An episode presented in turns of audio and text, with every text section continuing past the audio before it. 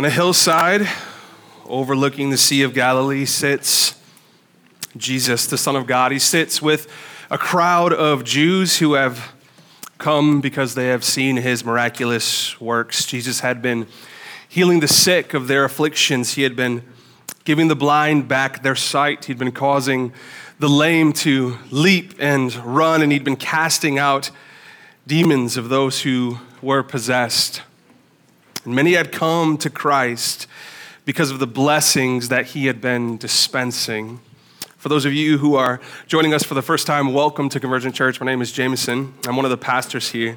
You know, our church really started with this idea. It was an idea that we would be a people who would incline our lives towards one another as we become more and more like Jesus together. To converge means literally to come together, it means to intersect. It means to meet at a point. And, and for those who call Convergent Church home, our meeting point, our point of intersection, the point where we come together, is the saving sacrifice of King Jesus. That's what we come for.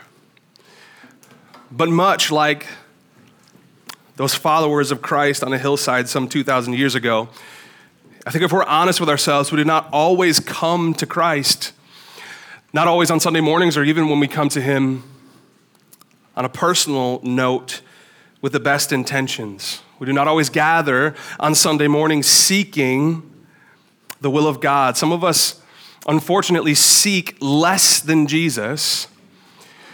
And I want to confess that I, I too am one of those people. I too often seek less than Jesus. You see, every time I preach, I'm preaching as a sinful man. I will preach as someone whose heart and mind and soul are riddled with sin and who feels the effects thereof. I am a man who preaches better than I live. And the actions that you see me take do not always indicate what is actually going on inside me. And so this morning, Jesus is speaking to me as well as he's speaking to you as we sit on a metaphorical hillside with Christ and we glean from him. And as Jesus, one with total inward purity, one with total outward purity, the sinless Son of God who knows what the word purity actually means, he says, this in Matthew 5 8. Blessed are the pure in heart, for they shall see God. That word blessed that Jesus uses means happy or content or favored. So, what Jesus is saying is happy, content, favored are the clean in heart, for they will see God. And I know many of us hear that. We hear blessed are the pure in heart. And most of us sort of give an eternal amen. We go, yes. Yes. We give that internal assent and it resonates inside of us. But I know when I read these words, these words fly in the face of the way I live. And I think they fly in the face of the way most of us live. It's a, it's a deeply countercultural statement. It's a statement that rivals our worldview, as it did Jesus' first audience 2,000 years ago. You see, the Jews, they were a people who didn't really prize inward purity. But outward purity, outward cleanliness, outward holiness was something that was very high on their priorities. In the book of Leviticus in the Old Testament, there are over a hundred things in that book that can make one unclean or impure. For the Jewish culture, something being unclean meant that it was not fit for the worship of God. Or if it was a person, that person who was unclean was not fit to enter the presence of God. And so Jesus' audience on a, on a hillside some 2,000 years ago doesn't expect him to say, Blessed are those who are inwardly pure. They expect him to say, Blessed are those who are pure in body, who have an outward cleanliness, who are ritualistically clean, who don't eat certain foods and don't touch dead animals and don't associate with other unclean people and don't wear certain kinds of fabrics. These people will be blessed. These people will be favored. These people will be content. But Jesus turns that idea on its head and he says, No, it's those who are inwardly pure who get to see God. Let's ask some questions how and why? First question for the day What does it mean to have a pure heart? What is Jesus getting at with this statement? And the place I'd like to start is first by asking the question what does Jesus mean by the heart? What does that word heart mean to Christ? What did it mean in Jewish culture?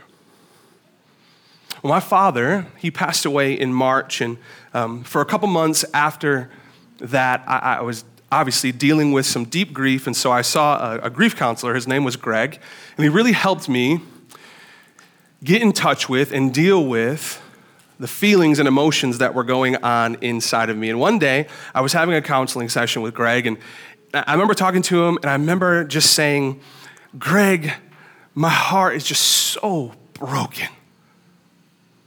And Greg challenged me to, to restate that statement, but to give voice to what I really needed to say and what I really felt. And, and I believe I said something like this I said, Greg, it's as if every part of me aches. I feel like my soul is tearing apart. All I can think about is the absence of my father. My spirit has no rest, and all I want to do is find a way to bring him back. That's a lot of stuff. When we use the word heart, we mean more than a mere organ. And the, and the Bible does too. Jewish culture did as well. The Bible's concept of the heart isn't a physical organ or merely the emotions that we feel, but the center of our being, our desire, our place of decision making, where our thoughts come from, where our will comes from, as well as the emotions that flow out of us. The Bible's concept of the heart is, is the true self. It's what I think and want and feel on the inside, separated from what the outer Jameson might be doing. Now, I know my wife's heart. We're going on 10 years of marriage next month. I know my wife's heart, but, but don't applaud because it's not because I've chased my wife's heart and have tried to know my wife's heart. Here's how I know my wife's heart my wife's heart is not here. My wife also does not wear her heart on her sleeve like I do, my, my wife wears her heart on her face. And so when me and my wife are having interactions, I can say something and I can say, honey, how do you feel about what I just said? And she'll say, that was great, honey. Was just fine. but her face belays what she really feels. That perhaps I've said something hurtful Perhaps I've said something domineering. Perhaps I've said something that did damage.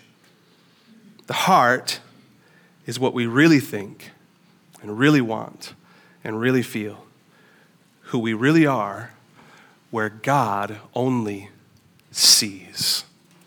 That is the concept of the heart. So, if that's the concept of the heart, what does Jesus mean by pure? What is purity? Each of us has a concept of purity. For some of us, it's abstaining from certain actions before marriage. For some of us, it's not being around certain kinds of people, unfortunately. For some of us, it's wearing certain kinds of clothes. For some of us, it's bathing a certain kinds of day. But what, but, but what does Jesus mean by purity? Well, the word katharos in Greek, which is the word purity, means clean, blameless, or unstained from guilt. In the Word of God, the concept of purity tends to have two specific but very intertwined meanings. And the first is this it's an inner holiness that is opposed to or rivals an outer holiness. It's, it's an inner holiness that rivals or is against outward piety. And we see a counter picture of this in the Pharisees and Sadducees, whom Jesus often confronted for their mere outward cleanliness, their outward holiness. He said this to them He said, Woe to you! Scribes and Pharisees, hypocrites.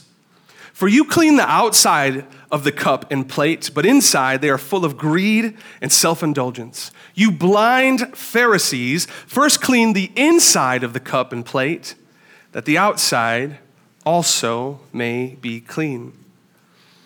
For Jesus, purity does not come from external actions, but from inner moral holiness. The religious elite of Jesus' day believed that they could just simply perform certain actions and that that would make them holy or clean. They believed that they could observe the cleanliness laws of the day. They could not eat certain foods and wear certain clothes or do certain things, pray at a certain time of day, go to the temple at a certain kind of day, abstain from meeting with certain kinds of people. And they believed that they lived this way, that their lives would be clean. But on a hillside 2,000 years ago, Jesus flips this idea upside down and he says, You know what? Jesus desires that his disciples be clean from the inside out not merely on the outside. He desires that those who follow him not only do what is right because it's pure and clean and good and acceptable for those who would live in the presence of God, but that they would do so for the right reasons. And the second part of the biblical concept of purity is just that it's doing what is good and right and pure for no other reason than it is good and right and pure. We might simply call this doing good because it's good or for the popular Christmas song, Be Good for Goodness Sake. The pure in heart are meek, as we looked at a few years ago, or a few days ago. They're meek because they prize gentleness. They seek and they hunger for righteousness because they love righteousness. They're merciful because they love mercy. They have the right motive. They are doing good because it's good, not to gain an outward reward, not to gain outward recognition for their actions. They are singularly focused on doing good because God says, hey, this is good. And ultimately, they want to be near God. Their reward is nearness to God. This was something that the Pharisees of Jesus' day did not grasp. They were seeking the wrong reward. Look what James says in James 4 8. He says, Draw near to God, and he will draw near to you. Cleanse your hands, you sinners, and purify your hearts, you double minded. Jesus is well acquainted with double minded people. A double minded person is someone who does one thing, but truthfully desires another. They do one thing, but truthfully desire another. It's like a, a man who outwardly leads a clean life. He's married to one woman. He's got a beautiful family. He, he's a hard worker at his job. He's active in his church. But he has a mistress on the side that nobody knows about.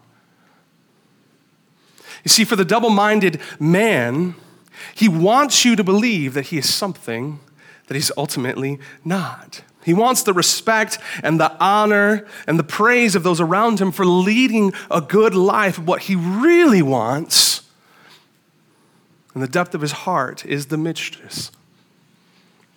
His allegiance is divided. His heart is not set on what is good, but ultimately, a double minded person wants you to believe that their heart is set on what is good.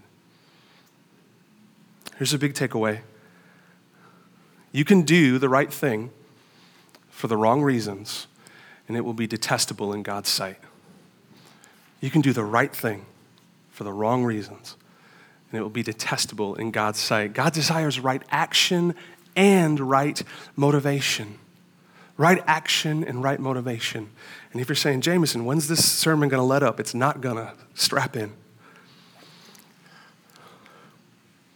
So I ask the question what is a pure hearted person? If we were to define what it means to have a pure heart from a biblical perspective, I would say a pure hearted person is one whose motives are unmixed, whose thoughts are holy, and whose conscience is clean.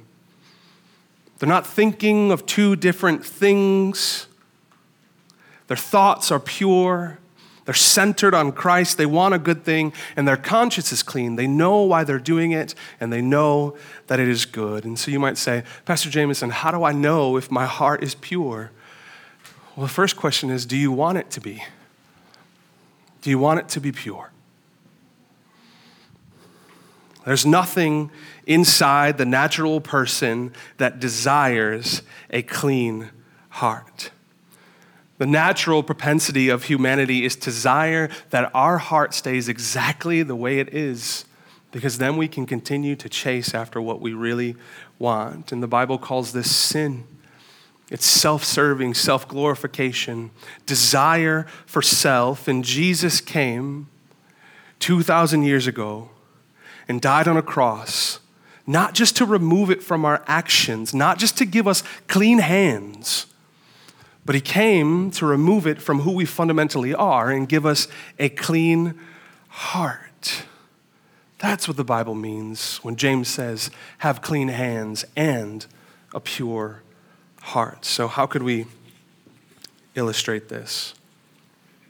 In Matthew 12 33, Jesus said these words He said, Either make the tree good and its fruit good, or make the tree bad and its fruit bad. For the tree is known by its fruit. Similarly, James said this. He asked a question in, in chapter 3, verses 11 and 12. He says, Does a spring pour forth from the same opening both fresh and salt water? Can a fig tree, my brothers, bear olives, or a grapevine produce figs? Neither can a salt pond yield fresh water. So let's say me and my wife are standing in our home and we're looking out the side window of our house and there's an apple tree out there. Let's say we're having a conversation and my wife says, You know, honey, it sure would be nice if that Michigan apple tree were not a Michigan apple tree, but it were a Florida orange tree. And me being the loving and devoted husband who wants everything that my wife desires, that was a joke.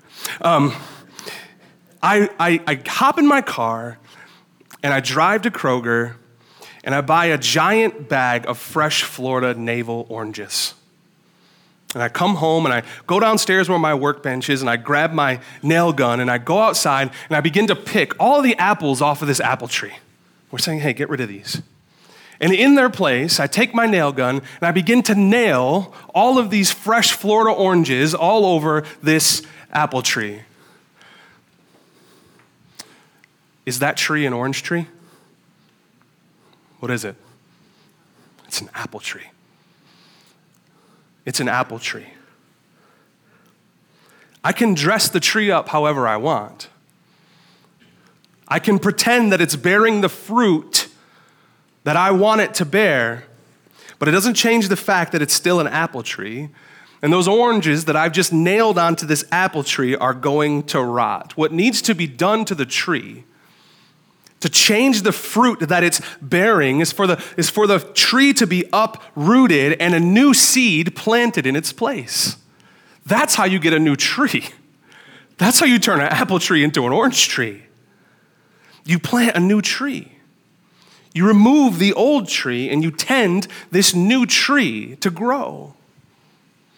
The Bible says that just like this illustration, we need a new seed in our hearts.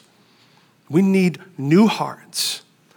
We need our hearts to experience this initial purity, this, this seed of saving faith that is then followed by a continual process of growing, a continual process of greater purity. And this comes only when we submit our lives to Christ and confess that on our own, our hearts are not pure.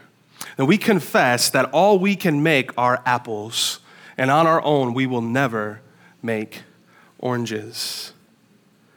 It's in that moment when we confess that we are in deep need of God and we have impure motives and impure thoughts and impure desires. And we bring those to Christ that we catch our first glimpse of God in the face of Jesus.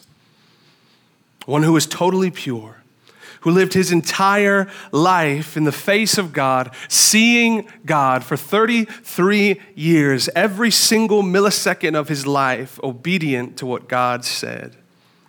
The Lamb of God, without spot or blemish, we see him and we see that he is our only hope for purity. So we confess the impurity that's within us, and we receive within us the seed of faith.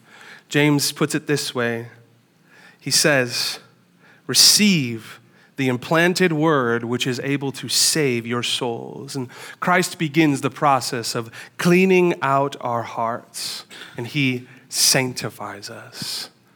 This is what the Bible says about having a pure heart. It is initiated first by the saving grace and love of God, but it is a continual process. Let's ask another question How will the pure in heart see God? So let's say we actually end up having pure hearts. How does the Christian who has submitted their life to Christ and now has a new heart, how do they see God throughout the course of their life? First is by becoming more like Christ. This is the first way in which we see God. Malachi 3:1 says this, "The messenger of the covenant in whom you delight, behold, he is coming," says the Lord of hosts. But who can endure the day of his coming? And who can stand when he appears? For he is like a refiner's fire and like fuller's soap. The Father God, the Lord of hosts, describes his son Jesus as the messenger of his new covenant promise, the gospel. And he describes him as a refiner's fire and as fuller's soap. Now, a refiner is someone who worked with gold and silver, and his job was to refine the impure metals that were placed in front of him. He would put them into a crucible, usually made of clay, and he would heat it up and up and up and up and up to burn away all the impurities that were within. And he would sit by the crucible and he would watch these precious metals as the heat rose and rose and rose and rose, and it got hotter and hotter and hotter until all these impurities that we call dross would, would rise up to the surface. And so he could slowly scoop them away and remove them from the metal. And it's said that the refiner would know that the metal was pure enough when, like a mirror sheen, the metal held, and he could see his face in its own reflection. Children of God, if this season of life feels like you're in the fire of affliction, like the heat is going up and up and up and up, if you feel like you cannot stand this heat anymore, I beg you to look up and see the face of Jesus. See the great forger of our faith and take heart as he stares into the fire of your affliction. Take heart. The Bible calls him the refiner, and the refiner stands by the crucible. The refiner watches as life turns us over and over and over and over again. There's divine purpose in the flames that you're walking through. I don't care if it's sickness, I don't care if it's loss, I don't care if it's marriage issues, I don't care if your, your child is wayward. I don't care if you feel like you're, you're losing your mind. If you're in Christ, the refiner is in the fire. He's there, He's watching. And here's our hope, guys. Impurities, the things that make us unclean, the impurities are not created in the fire, they're revealed in the fire. When we're going through afflictions, we can take heart that God's not adding impurities to our life. He's not throwing things in there to make us worse, but He's walking us through the flames so that we would shine more like Him. That's His goal. And the impurities of our heart must rise to the surface so that the refiner can scoop them away and remove them from our lives.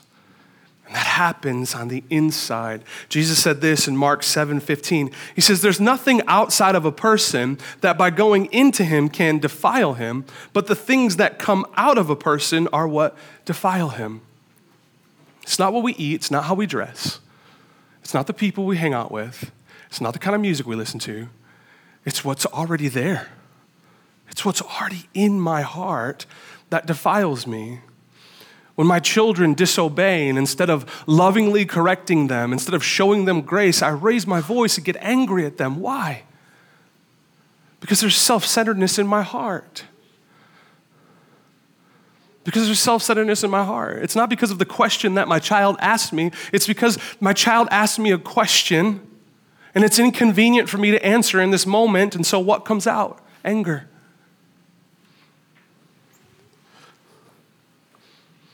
When my wife asks if she can spend a little bit of money on something she wants. And instead of listening in grace and saying, Yes, honey, I say, Don't you know how many bills we have? Don't you understand how much money goes into this and this? Like, why do you, why do you want that? It's not because I love my family so much or because I want my, my house to grow and prosper. It's because I'm selfish. And at the end of the day, it sure would be nice if there was something left over for dad. That's the sinfulness of my own heart. And it spills out on the people I love most. And I'm willing to bet it does in your life as well. That same text says that Jesus is like a fuller's soap. Now, a fuller was a worker of cloth. A fuller was a person who would shear sheep and he would wash and wash and wash and rewash the wool that he took off of the sheep until it shone a bright white color. And the soaps that the fuller would use were strong and, and sometimes even caustic, and he would submerge them in deep, deep vats of water. And, and as he pulled them out, he would put them through a mill that would press them over and over and over again. And at times, if the stains truly did not want to come out, he would, he would put them in sort of a waterfall of sorts, and he would stamp them with his feet over and over and over and over again until all the dung and oil and dirt were gone from the wool. If you're walking through a season where you're wondering why Christ seems to be so dead set on dunking you over and over and over again, it's like you come up for air and you breathe for just a moment before affliction comes again and you're right back in. It's like he's stomping you over and over as you move from one horrible situation to another. Listen. This is what he does, Christian. He's like a fuller who will not rest until the wool is spotless and white. He will continue to press, continue to work, not only so we can be pure, that's one of the goals, but so we can be used by Him. That's what he's doing. He's consecrating not just our actions, not just the things we do, but he's consecrating our hearts so that the motives would flow into the actions and the actions would be seen as pure in his sight. It's no different than the Old Testament.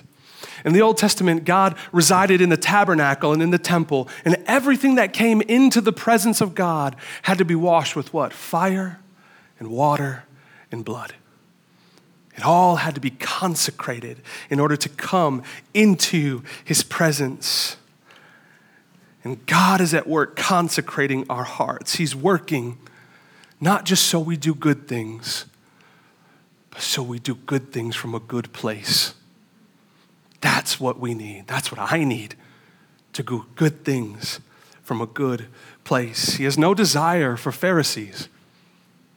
I don't know if you read the Bible, but Jesus doesn't really like Pharisees all that much. Those who do good with evil intent. And we come to Christ, and He loves us as we are, but He's relentless in cleaning up our lives so that He can use us in new and better ways. Being a Christian is painful. Any old saints here been walking with Christ for 20, 30 years? Not me, 10. Being a Christian is painful. At times, it's quite unpleasant. And I fear that some of us have been tempted to jump out of the tub that the fuller has us in, or to, to jump out of the crucible because the fire feels too hot and, and the soap is too strong and the fuller is holding us under for far too long. But, Christian, take heart. He's working. And He's working where you can't even perceive it at times. He's working on the inside. And He's the only one who knows what purity looks like. That's why He wants to see His face reflected in your life. He knows what purity looks like. And your walk towards purity might be very different than the people around you. I'll speak for myself, I'm not going to speak for any of you. My life might be a lot more dirty, and I might need a lot more pressing to get to the point where God wants me to be. And he does that. Secondly, the way we see God is by awaiting Christ's return. Paul says this in the book of Colossians. He says, If then you have been raised with Christ, seek the things that are above, where Christ is seated at the right hand of God. Set your minds on things that are above, not on things that are on the earth. For you have died, and your life is hidden with Christ in God. When Christ, who is your life, appears, then you will also appear with him in glory. We await Christ's return. We hold on to the promise that our life is hidden in him, that he holds our life, and that he's not letting go. We hold on to the truth that, that, that He sees us and we are with Him and He is with us. And the Bible says the way we do that by holding on and awaiting and abiding in Him has some very practical ways. Paul goes on to say this Put to death, therefore, what is earthly in you sexual immorality, impurity, passion, evil desire, and covetousness, which is idolatry. On account of these things, the wrath of God is coming. In these you too once walked when you were living in them, but now you must put them all away. Listen to this anger, wrath, malice, slander, and obscene talk from your mouth. Do not lie to one another, seeing that you have put off the old self with its practices and have put on the new self, which is being renewed in knowledge after the image of its creator.